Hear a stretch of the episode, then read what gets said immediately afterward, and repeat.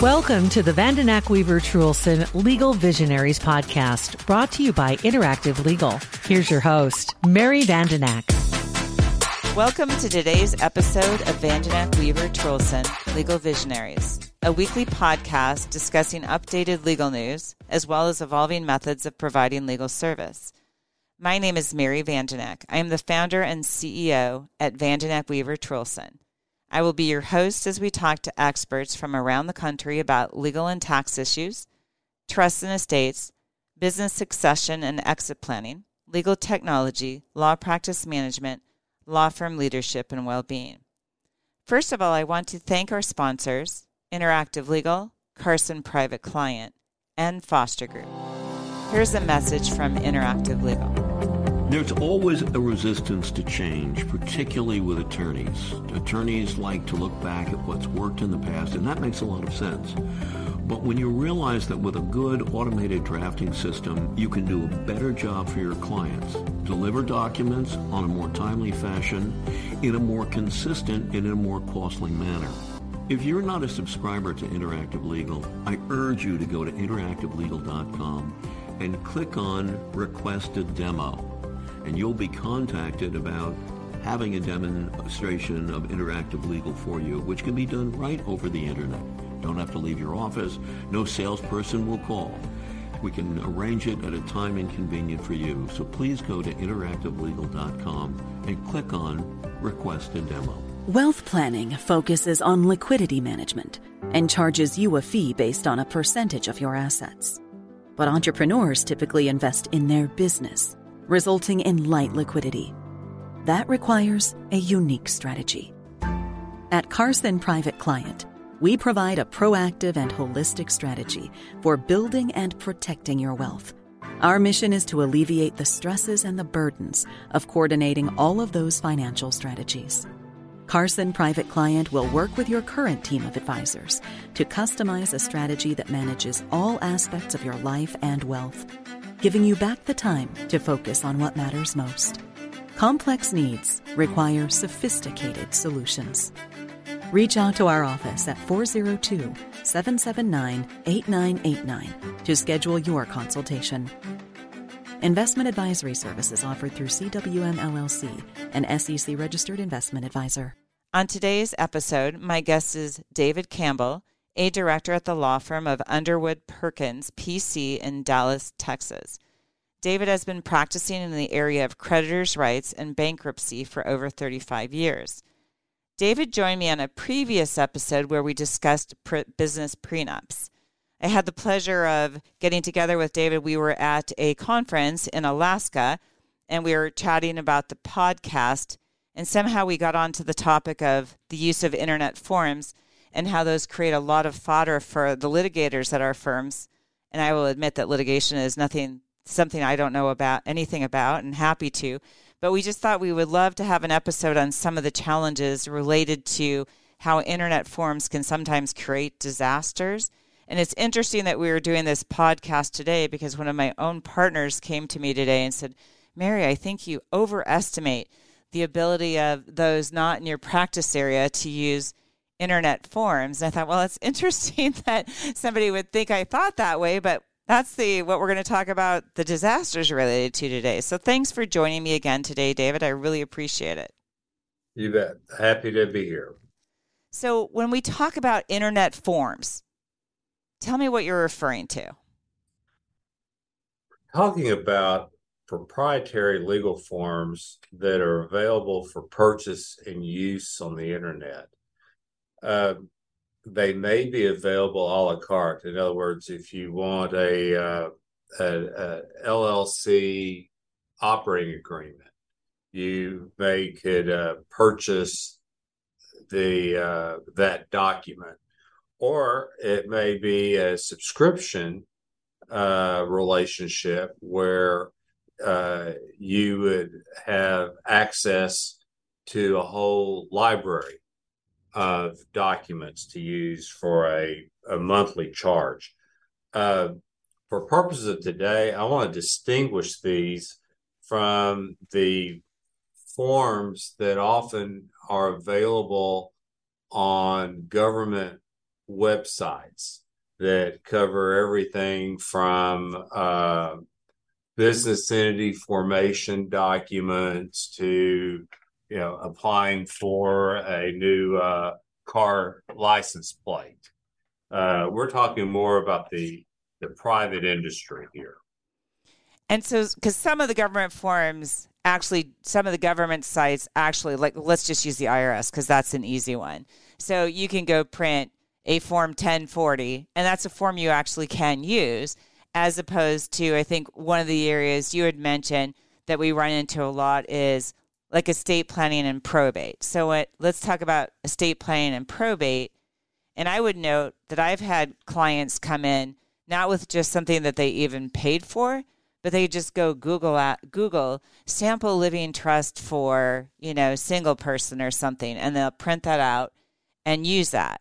And they might live in, you know, Nebraska and they print a form from California or something like that. They then get married, whatever the case might be. And that's the type of stuff that we see, right? Is that what that, you're that's, that's right. And a lot of times the the people using them are people that uh, might fit in what I've heard some authors refer to as the justice gap.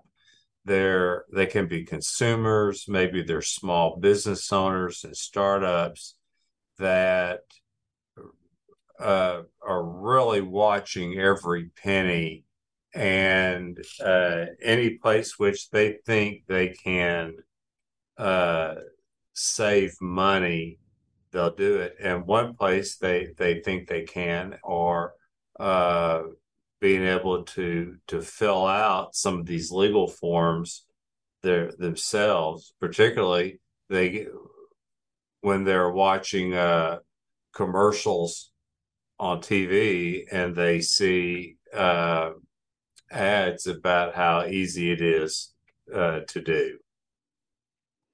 And another area that you had mentioned was, say, like real estate. And so I'll just give a real life example of something I saw in the last few weeks, which was somebody sent over what was referred to as a letter of intent. And this is a little more something I would call you on than me. So you can just, you know, rephrase anything.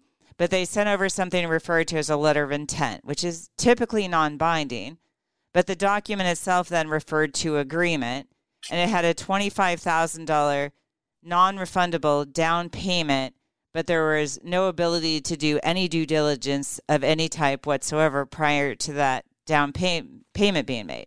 And this document had been pulled off the internet. Is that one of the examples that you might refer to could create a disaster?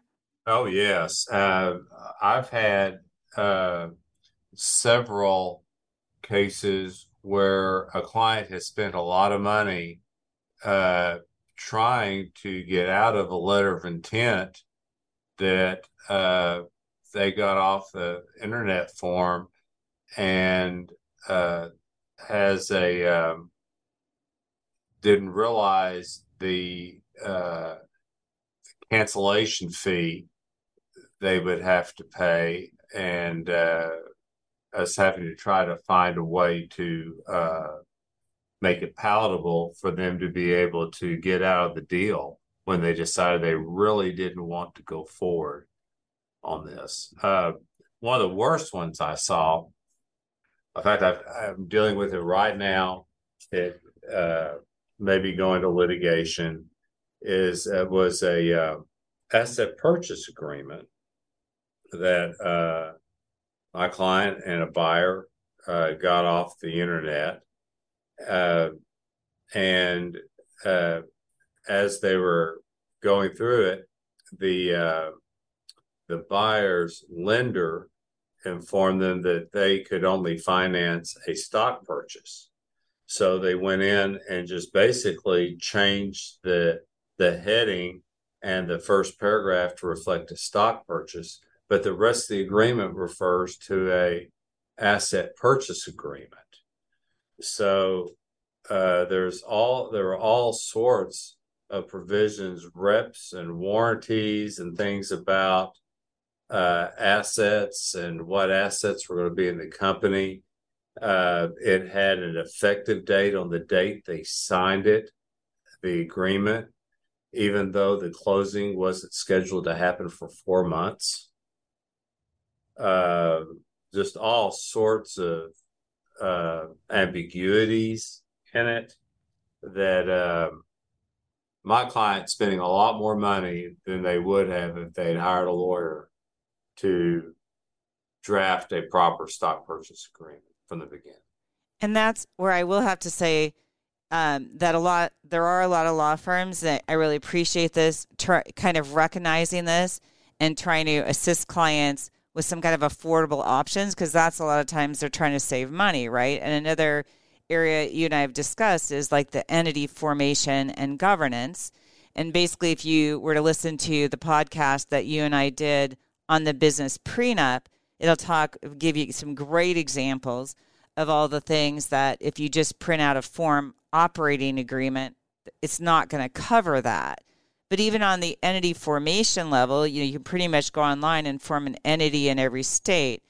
But what I run into there is that, you know, I always kind of say is like, okay, look, there's the legal entity and then there's the tax status, and they're two different things, right? right. And even sometimes we have professionals that don't make that distinguish, and you have member managed and manager managed, which have different implications even for securities purposes. So, do you want to speak a little bit more about just the entity formation and governance area? Yes, you can get a form to form an LLC. In fact, you, you can get it off the government website too. But that really, uh, you then start, there are a lot of issues involved in uh, that formation that have to do with tax, with uh, creditors protection. Uh, you know, do you want to be a, a, a, the benefit of a single member LLC or not? Is it going to be integrated in your personal estate plan? Um, and uh, as you said, one size doesn't uh, fit all. Also, uh, the when you're talking about these formation documents, for example, you're talking about getting confused between a member managed and a manager managed. Some of the terms can be confusing, and uh, it's it's not that the the uh, person filling out the form is not trying to be careful. It's just that they they don't know what to look for distinguish between some of these terms. And so let's chat a little bit about users of these. We've talked about sometimes like I I don't want to like make an assumption that the users of internet forms are unsophisticated because one of my favorite stories is that I was meeting with a client who is uh, currently a client but was using another firm at the time and the client said the client had formed a very very successful business owner had owned numerous no, owned built and sold numerous businesses and said oh i went to legalzoom to you know form my own entity. And i was like what? And i said you work with a really fabulous law firm. And he said yeah i know but um, if i call up my attorney at that law firm i'm going to get a bill for five grand just for asking about an entity formation that i've you know formed hundreds and hundreds of entities through my career. And so at that time, we we have a business called formyourbusiness.com, which we do entity formation online and actually competes price wise, but is only full service. We don't do any document provision. And kind of made that decision at that point in time, going, oh, there's sophisticated users that use this as well. And so I just wanted to speak to a little bit by, but I think the number of forms available on the internet have partly evolved because there's a demand for it from different markets to so you want to speak a little bit to those different markets? Uh, yeah i think i think what we're seeing is overall uh, a a devaluation of the of the advice you can get from an attorney. And the thought is, well, I'm going to own the business myself. I uh, I'm not having a partner. I think the person like you're talking to, if he if they're going to some type of joint venture, they probably would have still called their law firm or a law firm. Uh, but even in these individual situations, uh, the, the form, no matter how good it is, can't anticipate uh, every situation that you may encounter. So I think uh, I think you're right. I think it does go across several different markets. Uh, I think it's the the uh, the young professional. Uh, maybe they want to do a will, but they don't want to go in and pay for it. It can be uh, the entrepreneur, the person who may be. We're not all sophisticated in everything, so it could be a person who really has a lot of great business acumen, but uh, not really uh, be as well trained in dealing with the uh, intricacies of some of these legal documents. And I have to tell you that I do think there's a little bit of an onus on our profession where, you know, there's a lot of talk, and you've mentioned the justice gap in our conversations. And so there's been a big trend. And I, I think there's a little bit of responsibility on our profession to make uh, legal services available and affordable. But I also think that sometimes lawyers as a whole don't always like sometimes will reflect their value as a document drafter. And I, you know, I do a lot of trust and estate work, as you know.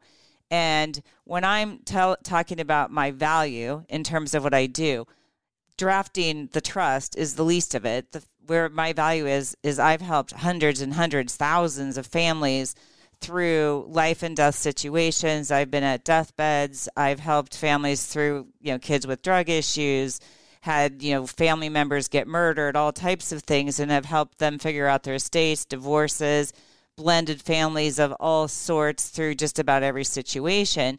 So my value is that I've done this thousands of times, helped families through almost every type of difficult situation. And there is no document that you can grab off the internet that can replace that value. And I think you would say the same thing about what you do, and that part of this part of the issue is that people resort to forms because they're not. I think we do a poor job, to be honest, of really talking about why we have value. I, th- I think that's right. And the the other thing we do is th- there is a critical eye that a good lawyer can can do and spot certain elements that that otherwise you would take for granted. Let me give you an example. Let's say you have a will and you're going to leave uh, there's a, a, a bequest in it to leave uh, I, David Campbell, leave half of my stamp collection to Mary Vandenack and uh, the other half of the stamp collection to uh, Mike Bost. Uh, now, that seems pretty straightforward. However, what happens if all those stamps are not equal? Maybe there's one stamp that has 90% of the value of the whole collection or you know uh, how who divides who decides to get what stamps and those are the things that frankly uh, a normal person just doesn't think about because it makes sense. So i'm just going to leave half to the half to this person half to this person. And it takes the the dispassionate person with the almost this the cynical what's the worst that can happen eye to spot some of those and make sure that you've got the uh, definitiveness that you really need to have. When when you speak about the whole will scenario, another of my favorites is a lot of people assume that if they don't do anything and they're married, that everything's going to their spouse. But and that varies state by state. But in my home state, if you have no will, what actually happens is 100,000 plus half your estate goes to your spouse and everything else goes to your children even if they're 2 or 3 years old. And so a lot of people make these assumptions or you know there I've seen the other way is they don't want to give anything to their spouse cuz they're getting ready to get divorced so they do a, you know trust or will give everything to their kids to charity to somebody else not realizing that there's a right a right to elect against that and then we would have an expensive proceeding. So there's just to me that's almost like some basics that I don't see like I think you talked about how there's do it yourself books that go back to the 1700s and I'd forgotten that until you mentioned that. And I think a common one was wills. And so I pulled one off the shelf just to see do they really address the the intestate rules and things like that. Some do, but some do not. But you really have to think about that from the state you're in. That that's right, and and also uh, the the timing of some of those. You may have a uh, uh, a form that in of itself is good, but then you have life developments. Um, you know, maybe you've taken out a reverse mortgage, which now is going to have some effect on how your estate gets administered. Although that can happen with, a, you know, if you're using a an attorney to do your estate plan. In any case, I I will say too the it seems like the um, uh, whenever uh, we do estate planning uh, at our firm down here in Texas, and it's amazing the conversations that start not necessarily on the the will or even the the trust, but when you start talking about the powers and your your your powers of attorney and your healthcare powers or your your directives, uh, who gets to make those decisions, who has to make those decisions. Uh, you know, I've had a client, I had a client that uh, went to a coma and they'd given powers of attorney to six different people. Uh, and you started having chaos on who was getting to the bank first to make withdrawals and things like that. We are going to take a brief break from our episode for a word from one of our sponsors. At Foster Group, we know there are more important things than money. There's the joy of providing a lovely home for your family the excitement of an early retirement, the relief knowing that an unexpected emergency won't ruin your finances. At Foster Group, we're invested in the things that make life, life, and how to get there. Foster Group, your financial life, truly cared for. Connect with us at fostergrp.com. Foster Group's written disclosure brochure, as set forth in Part 2A of Form ADV, discusses advisory services and fees, is available at www.fostergrp.com. Okay, let's continue our episode. So I think David, you know me well enough to get to know that I get really passionate on the subject of powers of attorney, including the healthcare powers of attorney. And when uh, particularly the healthcare powers of attorney, because when people think those are a form and print one off without realizing you're really giving life and death. And I think, you know, I've acted as power of attorney. I actually recently was involved in a life ending decision related to somebody, took that, take that very seriously, have sort of a strange affinity with helping people at that time in their life. But that healthcare power of attorney is a real life and death document, and who you name, what powers you give when, because there's a point at which you're just incapable of making a decision, and there's a point in which you're in a terminal condition or persistent vegetative state, which are different. And your example of six people running to the bank, I those yeah, we'll we'll talk about. we've had a couple trusted estate litigation episodes as well where we've talked about that. But we are coming to the end, and I want to ask you if you have any last thoughts on this. And I think one of the things you said there is a place for online forums. I'd really love to hear you speak to that before we leave. Yeah. Uh, I, I think there is, and I think that our uh, profession needs to recognize, as, you talked about earlier, why those uh, people go to those forums. And uh, I think that there is a uh, scenarios in which it may make sense for a person to use those. But I would say that one, they need to make sure they're using a reputable company. Uh, when when a lawyer prepares a will for you, they are, in a sense, giving you an insurance policy that they've done it right. Uh, and if it was not done properly, then that lawyer may be liable for malpractice.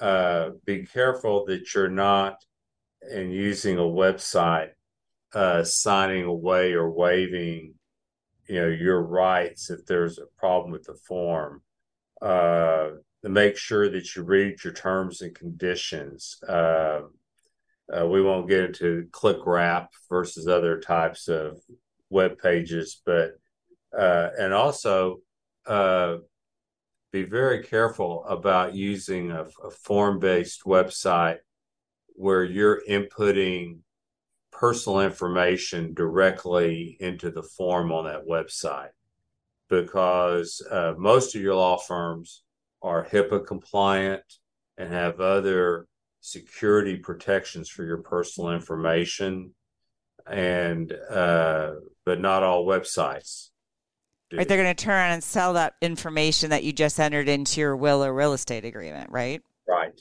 And that was probably in the terms and conditions of use of the website, which you might just click, I accept the terms and conditions, because that's kind of what we do. And then we just move on. So, in I, fairness, some of the the bigger companies that do these, you know, do have a uh, a link where they can connect you with an attorney uh, too. But if it's if it's a document that's important to you, uh, I would strongly suggest try to find an attorney that can help you with that document. Uh, there's a lot of us out there, and uh, I think it, it's worth the investment, particularly when you're talking about these powers and things like that on the estate side to do it right. Um, and also uh, because of the um, sometimes the tax implications too. I think that's a big one. That's always my issue. Well, and the one other thing I would note, you know, Arizona is a state who's playing in the sandbox in terms of innovation. And my understanding is that LegalZoom is actually has a license in Arizona because they're allowing entities that are not owned by lawyers to become licensed. So my hope would, I have to admit I haven't checked that out, that they'd be the one who are doing some protection of privacy and things like that. But that's a really great point. To the extent you're using online forms, make sure you have some privacy protection, and you can always take that form and get a consultation. Well, as we reach the end of our episode, I want to thank our sponsors, Interactive Legal, Carson Private Client, and Foster Group. That's all for now. Thanks for listening to today's episode and stay tuned for our weekly releases.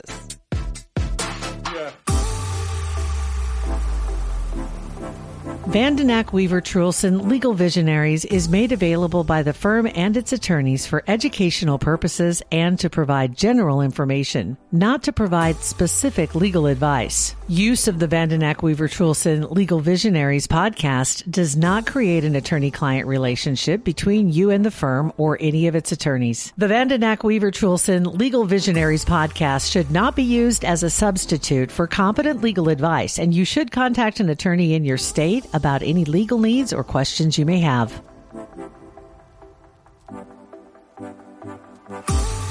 A Huda Media Production.